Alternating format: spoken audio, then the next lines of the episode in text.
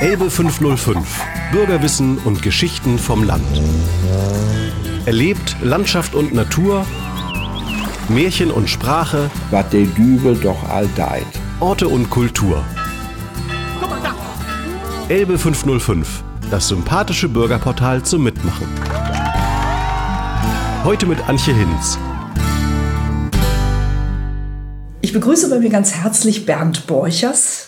Herr Borchers, Sie engagieren sich ehrenamtlich wie einige andere hier in Mallis in der Griesengegend im Verein Die Chroniker. Was ist das für ein Verein und womit beschäftigen Sie sich da konkret?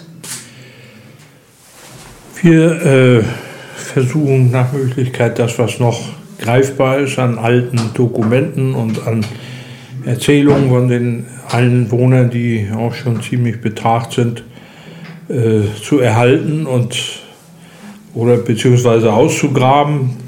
Zum Teil spielt denn der Zufall eine große Rolle, dass man da äh, dann Dinge bekommt, die vor allem alte Fotos und Dokumente, die irgendwo gefunden werden und ja, das sollen wir für die Nachwelt erhalten. Wir haben gemerkt, dass relativ schnell sind 10, 20, 30 Jahre rum und dann sind diejenigen, die sich noch erinnern, nicht mehr da und Dokumente auch verschwunden. Manchmal schnell was weg, was noch nicht so sehr alt ist.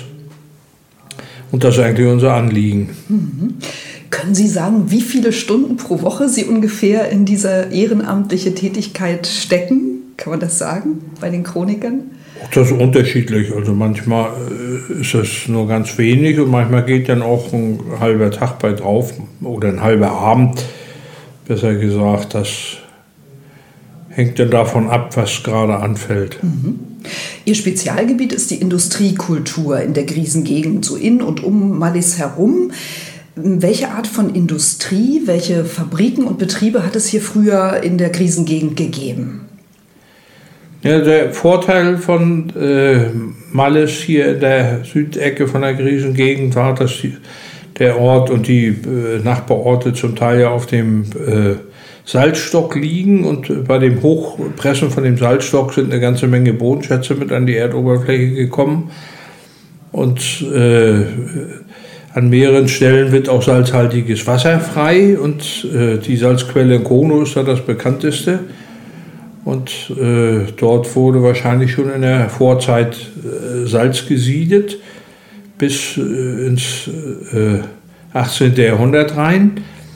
Dann ist äh, hier hinter Balles am Malaunsberg Alaun gewonnen worden im Mittelalter, was man zum Gerben braucht. Beim Schlachten werden die Därme zum Beispiel oder wurden damals mit Alaun behandelt und so weiter. Dann äh, sind Sand, Ton, Kalkmergel und Lehm äh, in den Flanken von dem äh, Salzstock zu finden, die abgebaut wurden. Und äh, daraus hat sich dann äh, im 19. Jahrhundert äh, so eine kleine und immer größer werdende Industrie entwickelt. Dadurch ist Malles ja auch im Gegensatz zu Kono, was ein reines Bauerndorf ist, ein typisches Industriedorf.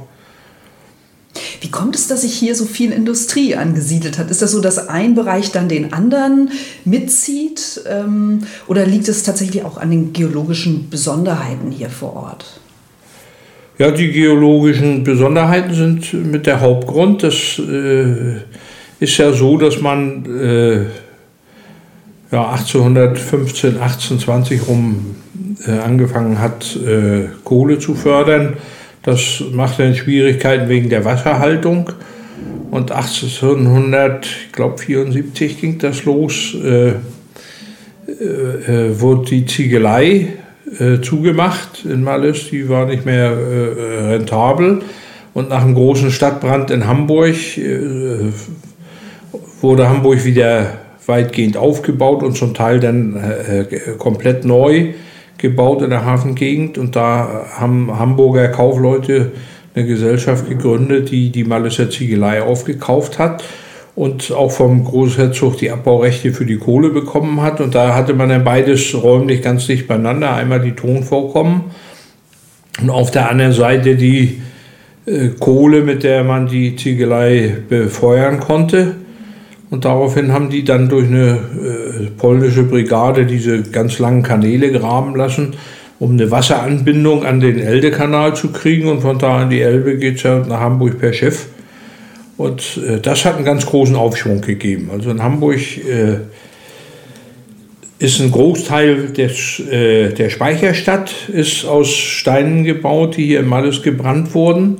Dann ist es so, dass die äh, Malleser Ziegel äh, gut verwendbar waren für Kanalbauten, als äh, Hamburg dann Ende des 19. Jahrhunderts eine Kanalisation kriegte, ist, ist die größtenteils oder zum großen Teil aus, aus Malleser Steinen gebaut worden. Das Hielehaus ist aus äh, Steinen hier aus der Gegend errichtet und äh, es ist so, dass auch die, Moment, da muss man mal nachgucken, ach so, das alte neue Stadttheater das ist auch mit aus Ziegelsteinen, die hier aus Malles kamen, gebaut worden. Wie gehen Sie vor, wenn Sie so ein Projekt recherchieren? Versuchen Sie zuerst, das über Fotos äh, zu rekonstruieren oder versuchen Sie noch Leute zu finden, die auch was darüber wissen? Wie, wie geht Ihre Arbeit vor sich als Chronist? Ja, eigentlich ist das so, dass, äh, dass wir eine äh, ganze Reihe sind, die sich dafür interessieren und äh, in meisten Fällen der Zufall äh, uns da in die Hände spielt. Da kam zum Beispiel aus dem Ruhrgebiet, glaube ich, aus dem Braunschweigischen war das, da kam mal ein, ein Brief mit einem Foto hier von dem Marienstollen. Das bisher einzige, was den Stolleneingang äh, zu der damaligen Zeit zeigt. 1875, 85 so um den Dreh. Und da suchte jemand äh, den, das Haus, wo sein Großvater oder Urgroßvater damals gewohnt hatte, der hier als Bergmann tätig war. Und nach dem Schließen der Schachtanlage dann, äh, da ins Braunschweigische gegangen war, um, um die Bergbauräte zu bekommen und da als Bergmann weitergearbeitet hat. Das war reiner Zufall und das mhm. ist bei vielen anderen Sachen auch. Dann finden welche was auf dem Boden beim Aufräumen. Und äh, bei den älteren äh, Einwohnern ist so, dass wir da dann schon ein bisschen gezielter äh, zu Werke gehen, dass äh, man dann versucht, zu bestimmten Themen diejenigen, die was wissen, zu befragen. Und äh, oft ist auch so, ich hatte das Glück, dass ich einen ganzen Haufen Dokumente vom ehemaligen Spanplattenwerk äh, bekommen konnte und einmal durchsehen und die Spreu vom Weizen trennen denn das ist ja mittlerweile auch bald 30 Jahre her, dass das zugemacht worden ist. Genau, also damit, mit diesem Spanplattenwerk haben Sie sich sehr intensiv beschäftigt. Können Sie mal beschreiben, das ist ja jetzt abgerissen worden, aber wie hat es damals ausgesehen? War das ein Zweckbau oder ja? Ja, die Spanplattengeschichte ist insofern interessant. Das äh, Bergwerk äh, wurde 1960 zugemacht die Bestrebungen gingen schon Mitte der 50er Jahre los, weil die Kohle hier einfach zu teuer war und die Sache unrentabel. Die Landesregierung in Schwerin hat das damals bloß rausgezögert und nachher der Rat des Bezirkes, weil ja relativ viele, waren 250, 70 äh, Beschäftigte etwa im, im Braunkohlenbergwerk. Und äh, da kam zu der Zeit die äh, äh kam die Bestrebung, man wollte in, im, auf dem Gebiet der DDR zwölf Spanplattenwerke errichten, waren zumindest geplant. Und eins davon hat man dann entschieden, hier in Malles zu bauen, einmal um die Arbeitskräfte vom Bergwerk aufzufangen. Und dann ist ja so, dass hier in der Krisengegend fast ausschließlich Tiefenwald ist und viel, sodass das notwendige Holz vorhanden war. Und da war es dann so, dass man äh, Anfang der 60er Jahre, also Ende 50er lief die Planung, Anfang der 60er begann der Bau und äh, das war ein Industriebau. Also das äh, äh Problematische bei der Bauerei war, dass die Maschinen, die da stehen sollten, erst in Entwicklung waren und äh, teilweise der Bau dann ruhte, weil die äh, Entwicklung der Maschinen noch nicht so weit war. Die Betriebe, die die entwickelten, konnten den äh, Projektanten nicht sagen, wie die Decken und die Fundamente beschaffen sein mussten. Das äh, äh, war alles noch nicht so weit, sodass der Bau vom Spanplattenwerk sich über mehrere Jahre hingezogen hat und die äh, ersten Platten äh, statt 1963 äh, erst 1965 produziert wurden. Das war ein großer Industriebau, wobei man da auch mehrfach die Planung umgeändert hat und äh, versucht hat, möglichst platzsparend und Material sparen zu bauen. War das eher so eine riesige Industriehalle oder war die auch in verschiedene kleinere Bereiche unterteilt, je nachdem, was eben da gerade ähm, gemacht wurde? Äh, man hat versucht, möglichst alles unter ein Dach zu bekommen, eine lange Strecke von der Zerspannung bis zur Presse und anschließend die, die Nachbearbeitung und Lagerung. Das Verwaltungsgebäude äh, war direkt daran gebaut, sodass man äh, äh keine langen Wege hatte und äh, äh, Essensaal, Küche, Pförtner, Arztstation äh, standen daneben und Werkstatt, Garagen und so weiter. Und im, später kamen dann noch eine ganze Reihe kleinerer Bauten dazu, die man äh, brauchte und die bei der Planung, was man bei der Planung noch nicht äh, wusste. Aber äh, die, das Werk an sich war ein großer Komplex mit einer Reihe kleinerer Sachen drumherum. Da waren knapp 330 Menschen, die da gearbeitet haben und äh, ein großer Teil Frauen. Mhm. Und in welchen welche Berufszweige oder welche Tätigkeitsfelder haben die Mitarbeiter da übernommen? Ja, die äh, hatten in der Regel Facharbeiter äh, für Holzbearbeitung und die Leitungskräfte zum Teil auch. Dann waren natürlich für die, was in der DDR wichtig war, man musste äh, alle Handwerks äh, Bereiche mit im Betrieb ansiedeln. War also ein Tischler da, der die Glaserei mitmachte. Es war ein Maurer da, ein Maler. Es war eine große Werkstatt. Es waren ja viele Maschinen, die da liefen, die dann instand gehalten werden mussten. Und in der Regel war es so, dass der Betrieb sich ja selber behelfen musste. Zum Teil sogar selber Ersatzteile herstellen im äh, Katastrophenfall. Und äh, aber die Masse der Beschäftigten waren außer, hatten praktisch einen holzverarbeitenden Beruf. Mhm. Und ähm, was äh, hat man mit den Spanplatten dann gemacht? Wurden die im Wohnungsbau eingesetzt oder ähm, wo haben die Verwendung gefunden? Also die Spanplatten waren äh, einmal von sehr guter Qualität. Wir hatten einen Onkel, der in einer Möbelfabrik unten in Sachsen arbeitete, der sagte immer, dass wir immer gerne die Platten von Malles nahmen, waren mit die besten die in der DDR produziert wurden. Die Masse ging in, in die Möbelproduktion. Mhm.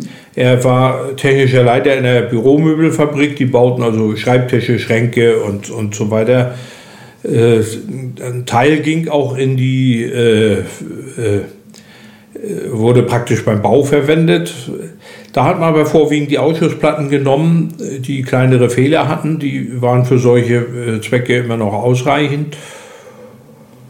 Und äh, dann war noch eine Reihe kleinerer Betriebe, äh, die, die jetzt äh, zu bestimmt, für bestimmte äh, Anwendungen äh, Spanplatten kriegten, aber die Masse war, wurde in der Möbelindustrie verbaut.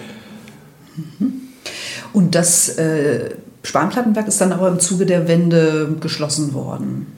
Ja, es war so, dass die Treuhand das Werk dann an einen Holz Betrieb, an den Besitzer eines Holzbetriebes aus dem Schwarzwald, glaube ich, äh, abgegeben hat. Und der hat natürlich das, was viel passierte bei den Betrieben, äh, alles, was äh, an Vorräten da war, verbraucht hat. Dann äh, neue, also Holz und Leim gekauft hat und nicht bezahlt und die äh, Angestellten auch nicht bezahlt. Mhm. Und äh, hat dann zum Schluss Konkurs angemeldet. Also das ist ein Großteil der der Belegschaft äh, wurde er entlassen, aber mit denen, die noch da waren, wurde weiter produziert und die sind zum Teil drei Monatslöhne, äh, also äh, die haben drei Monatslöhne eingebüßt. Mhm. Wenn viele Familien, da arbeiteten Mann und Frau da, für die war das natürlich bitter, wenn die sechs Monatslöhne nicht bekamen. Die hatten ja eine, äh, ihre Ausgaben, oft noch ein Auto abzubezahlen und, und so weiter. Und das war eine ganz schlimme Sache. Und wenn Sie sagen, das waren immerhin 330 äh, Mitarbeiter, dann bedeutet das für so eine Region natürlich auch, äh, ja, dass sich dann viele wahrscheinlich überlegen, wo finde ich einen neuen Arbeitsplatz, ne? gerade in dieser Wendezeit. Ja, es ist, sind ganz viele Leute abgewandert. Mhm. Wir haben ja Leer, den Leerstand hier in den Neubauten, die damals für das Werk gebaut worden sind. Mhm. Ja, und dann kam ein Konkursverwalter, der, da stellte sich heraus, dass der auch kriminell war. Der hat äh, 30 Millionen Euro unterschlagen und ist damit nach Thailand abgedampft. Der wurde nachher ausgeliefert und äh, kam in Haft, aber davon wurde der Betrieb natürlich nicht wieder betriebsfähig. Der war dann zum Teil äh, ausgeräumt und die Maschinen verkauft und dann standen nur noch die leeren Hallen und die wurden dann abgerissen. Das Sie haben am Anfang von den Ziegeleien äh, erzählt. Ähm, da gab es ja auch quasi schon nochmal einen Abschnitt während des Zweiten Weltkrieges. Ähm, lief dort die Arbeit weiter oder gab es dann ähm, Engpässe? Im Zweiten Weltkrieg, da gibt es noch eine ganze Menge Bilder. Da war mhm. es so, dass der Ziegeleibetrieb fast ausschließlich von Frauen mhm. und Rentnern äh, im, äh, am Laufen gehalten wurde. Und äh, das war ja auch so, dass äh, das Salzbergwerk äh, 1926 im Rahmen der Kali-Krise geschlossen hatte und äh, stillgelegt wurde. Und äh, vor dem Zweiten Weltkrieg wurde dann äh, an den Gleisanlagen der Kali-Werke hier in Malles und in Jessenitz wurden große Arsenalanlagen für die Kriegsmarine gebaut und äh, äh, Torpedos und äh, Minen hier in Malles hergestellt und gelagert und äh, andere Munition und, und so weiter in, in Jessenitzer Arsenal. Und äh, da war es auch so, dass äh, größtenteils durch Frauen die Arbeiten erledigt wurden, waren relativ wenige Männer beschäftigt. Mhm. Und in der DDR-Zeit, wie lange hat diese Ziegelei äh, dann noch bestanden? Ja, die äh, große Ziegeleianlage, die man auf diesen alten Bildern aus den 30er Jahren noch sieht, mit fünf Schornsteinen und diesen, äh, dieser enorm großen Gebäudeanlage, die äh, wurde dann abgerissen und es wurde eine relativ moderne Ziegelei gebaut. Die ist zwischendrin dann auch nochmal modernisiert worden und äh, hat praktisch bis zur Wende produziert. Das Problem war, dass die mit äh, Kohle brennen mussten. Da ging die Qualität der Ziegel natürlich zurück. Das gab relativ viel Ausschuss und die Ziegel äh, waren auch nicht so sehr gut durchgebrannt äh, zum großen Teil. Nach der Wende war es dann so, dass man auf Gas umsteigen konnte. Das haben dann die Nachfolgebetriebe gemacht, aber der letzte Betreiber hat ja dann hier das, die äh, Wieneberger, die haben, hatten ausreichend Ziegeleien, die haben den Betrieb dann hier stillgelegt und abgerissen. Das. Wie denken Sie denn über den Erhalt von Industriedenkmälern? Also diese alte Papierfabrik in äh, Callis steht ja zum Beispiel noch, ist natürlich in der Bausubstanz, hat schon sehr gelitten. Ähm, aber gibt es Ideen, wie man diese alten Industriehallen nochmal wiederbeleben könnte? Ja, es ist, ist, ein Problem, weil die äh, Papierfabrik in Callis, das ist ja auch ein relativ großes Areal mit ganz viel Bausubstanz. Und sowas äh, zu erhalten ist natürlich, das äh, wirft kein Geld ab. Selbst wenn man da ein Museum einrichten würde, wäre es so, dass da äh, äh, sich das nicht tragen würde. Leider ist ja damals nach der Wende dann auch diese äh, legendäre Papiermaschine.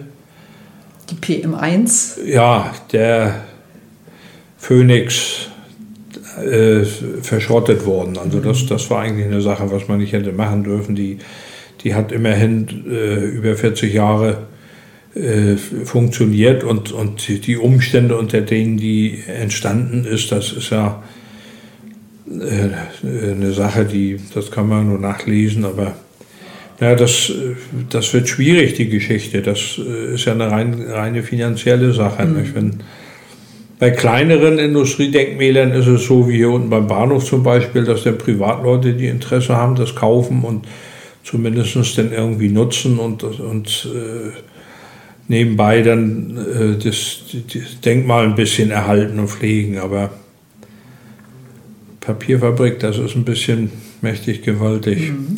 Ein, ein großes Projekt mit Herausforderungen. Ja. Wenn Sie jetzt Wissen, Ihr Wissen zusammengetragen haben über die Geschichte des Ortes und der Industriekultur, wie bringen Sie das in die Öffentlichkeit? Versuchen Sie ähm, Publikationen, also schriftliche Chroniken herauszubringen? Machen Sie Ausstellungen? Wie ist das?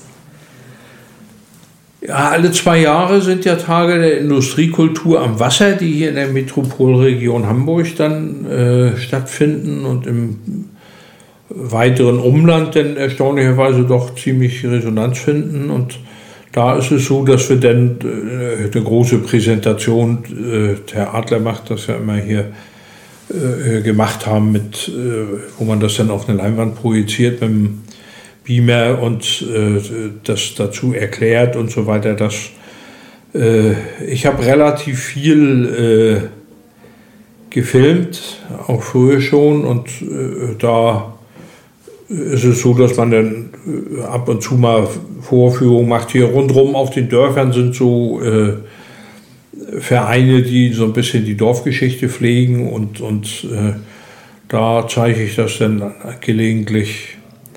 Und das, ja, das, was ich äh, äh so zusammengetragen habe, habe ich dann versucht zu Papier zu bringen. Man vergisst ja vieles und, und ja, jetzt habe ich als Rentner ein bisschen mehr Zeit. Da sind so einige Sachen, die ich dann noch machen wollte. Wie ist es mit den jüngeren Leuten, mit dem Nachwuchs? Können Sie die begeistern, Schülerinnen und Schüler, sich auch mit der Geschichte zu beschäftigen? Ihr ähm, Chronikerkollege Herr Sass hat schon berichtet über ein Schulprojekt ähm, vor 2010 war es, glaube ich, mit äh, über das Thema Zwangsarbeit hier in Malis. Aber haben Sie bei den Chronikern auch jüngere Leute, die da mitarbeiten? Ja, weniger. Also das ist so, dass die äh, bei der Jugend, es sind einige, die ganz wenige, die Interesse haben daran, wirklich. Das ist so, äh, das, äh, ich habe auch erst, als ich älter wurde, mich ein bisschen mehr äh, für solche Sachen interessiert und im Nachhinein ist man dann traurig, dass man bestimmte Leute nicht mehr fragen kann. Aber äh, das ist so, dass äh, also reiche Jüngere schon dabei sind, aber die Masse sind doch die Älteren, die auch die Zeit haben. Mhm. Gibt es schon ein neues Thema, an dem Sie dran sind oder wo Sie sagen, ah, das ist so eines der nächsten Themen, die ich gerne bearbeiten möchte?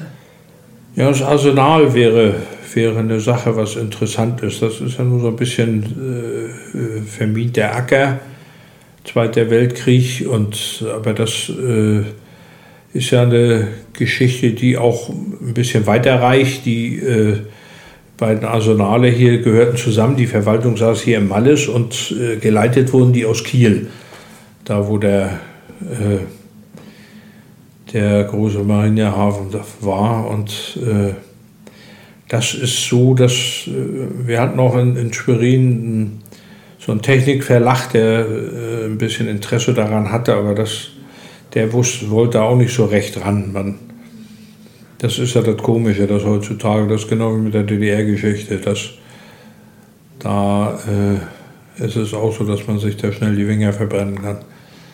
Es braucht immer zu lange Zeit, bis eben, wie Sie sagen, bis sowas aufgearbeitet wird und dann leben schon ganz viele Menschen nicht mehr, die ja, darüber eigentlich ganz lebendig erzählen können. Hm. Wie ist das, ähm, Herr Borchers? Leben Sie gerne in der Krisengegend? Was ist das, was Sie hier in der Gegend hält und was sie lieben und schätzen? Ja, einmal bin ich hier groß geworden und, und man kennt die Gegend und auch die Menschen und äh, das ist so, dass äh, ich nach äh, vielen Jahren, die ich anderswo gearbeitet habe, wieder zurückgekommen bin und das man trifft dann doch wieder äh, viele Leute, das hatte ich gestern gerade wieder jemanden da äh, mein Vater und sein Großvater, die waren Kollegen und dann kommt man ins Erzählen und, und das ist so das, äh, was man so praktisch Heimatgefühl nennt. Also die Vertrautheit mit Menschen? Ja, ja die, die äh, Menschen, die man kennt, die äh, sind wohl das Wichtigste. Dann kommt, das, kommt, die, kommt die Gegend und so weiter. Und es ist so, dass wir hier relativ dünn besiedelt sind, dünn besiedelste Kreis der ehemaligen DDR und Lüchow drüben das Wendland, Lüchow-Dannenberg ist der dünn besiedelte der Bundesrepublik.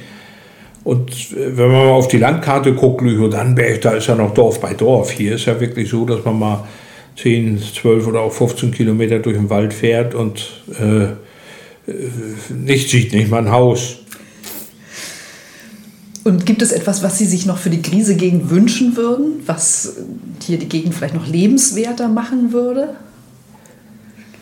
Ja, wenn, die, wenn wir die Infrastruktur, die wir mal hatten, wenigstens teilweise zurückkriegen könnten. Was, das, was meinen Sie da konkret? Ja, es war so, dass wir früher äh, äh, Arzt, Zahnarzt, Bäcker, Schlachter, Friseur und so weiter, die ganzen Hand. Äh, äh, wir hatten zwei Bäckereien, wir hatten drei Konsumgeschäfte, zwei HOs und so weiter. Das Einzige, was übrig geblieben ist, ist die, das Edeka und die Bahn ist weg, der Nahverkehr ist stark geschrumpft und die Betriebe sind alle weg. Sie waren selbst als Zahnarzt hier tätig? Ja, ich war im Sparplattenwerk. Mhm. Genau. Ja, das. Deswegen. Betriebsarzt sozusagen. Wie bitte? Als Betriebsarzt. Ja, sozusagen. Betriebszahnarzt. Mhm. Betriebsarzt. Genau. Äh, wir saßen zusammen in einem Gebäude mhm. und äh, ja, da war es das. Aus dem Grunde habe ich äh, mich ein bisschen intensiver mit dem Spanplattenwerk beschäftigt und die Gebäude, wo ich jetzt drin wohne, die gehörten ja mal dazu. Da habe ich so ein paar Sachen auch noch aufgehoben von damals, aber ja, das wäre so die Hauptsache. Was mhm. das, äh, eine vernünftige Infrastruktur würde auch dafür sorgen, dass, dass jüngere Leute bleiben, wobei sich so eine Tendenz abgezeichnet hat, so in den letzten äh, sieben bis zehn Jahren, dass äh, äh Jüngere, die weggegangen waren, als sie dann so zwischen 30 und 40 waren und Familie hatten, plötzlich wiederkamen. Ich hoffe, dass das, äh, der Trend so ein bisschen bleibt. Und wenn Sie jetzt den Blick über die Elbe werfen ins Wendland, ähm, vielleicht sind Sie am Wochenende manchmal da oder machen Ausflüge. Gibt es was, ähm, was Sie dort besonders gut finden?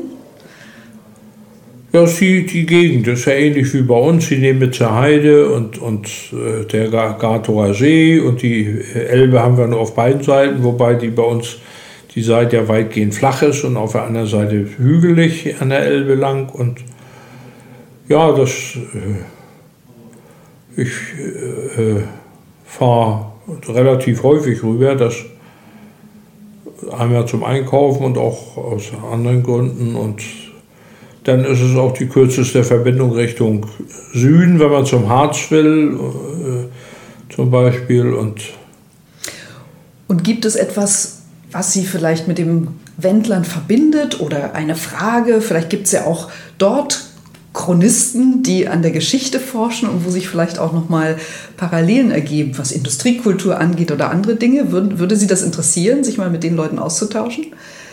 Ja, sicher. Das ist ja so, dass bei den Tagen der Industriekultur, wir kriegen ja immer so einen Katalog, da, wo die äh, Angebote aufgelistet sind.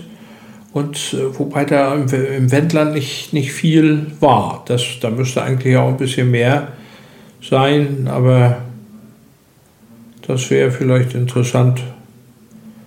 Das äh, äh, ist so, dass äh, der Austausch ein bisschen stockt.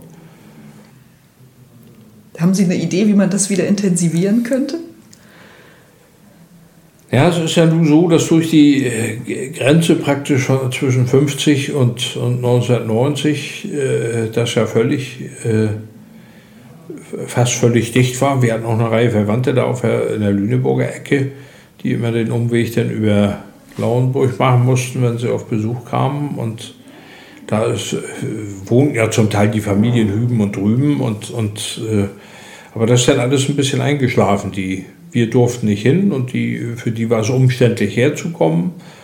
Und an der Grenze des, des Theater mit der ganzen Kontrolle und Warterei und so weiter, das war den Älteren nachher lästig ja, vielleicht findet dieses Projekt, sich mit der Chronik von Dörfern und Orten zu beschäftigen, wieder Anklang auch auf der anderen Seite der Elbe und dass man vielleicht ein bisschen mehr zu sich findet. Wir werden das mal als Anregung auf die andere Seite der Elbe tragen, ins Wendland.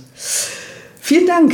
Bernd Borchers hat uns sehr interessante Dinge über die Industriekultur hier in und um Mallis in der Krisengegend ähm, berichtet. Ich bedanke mich für das Interview.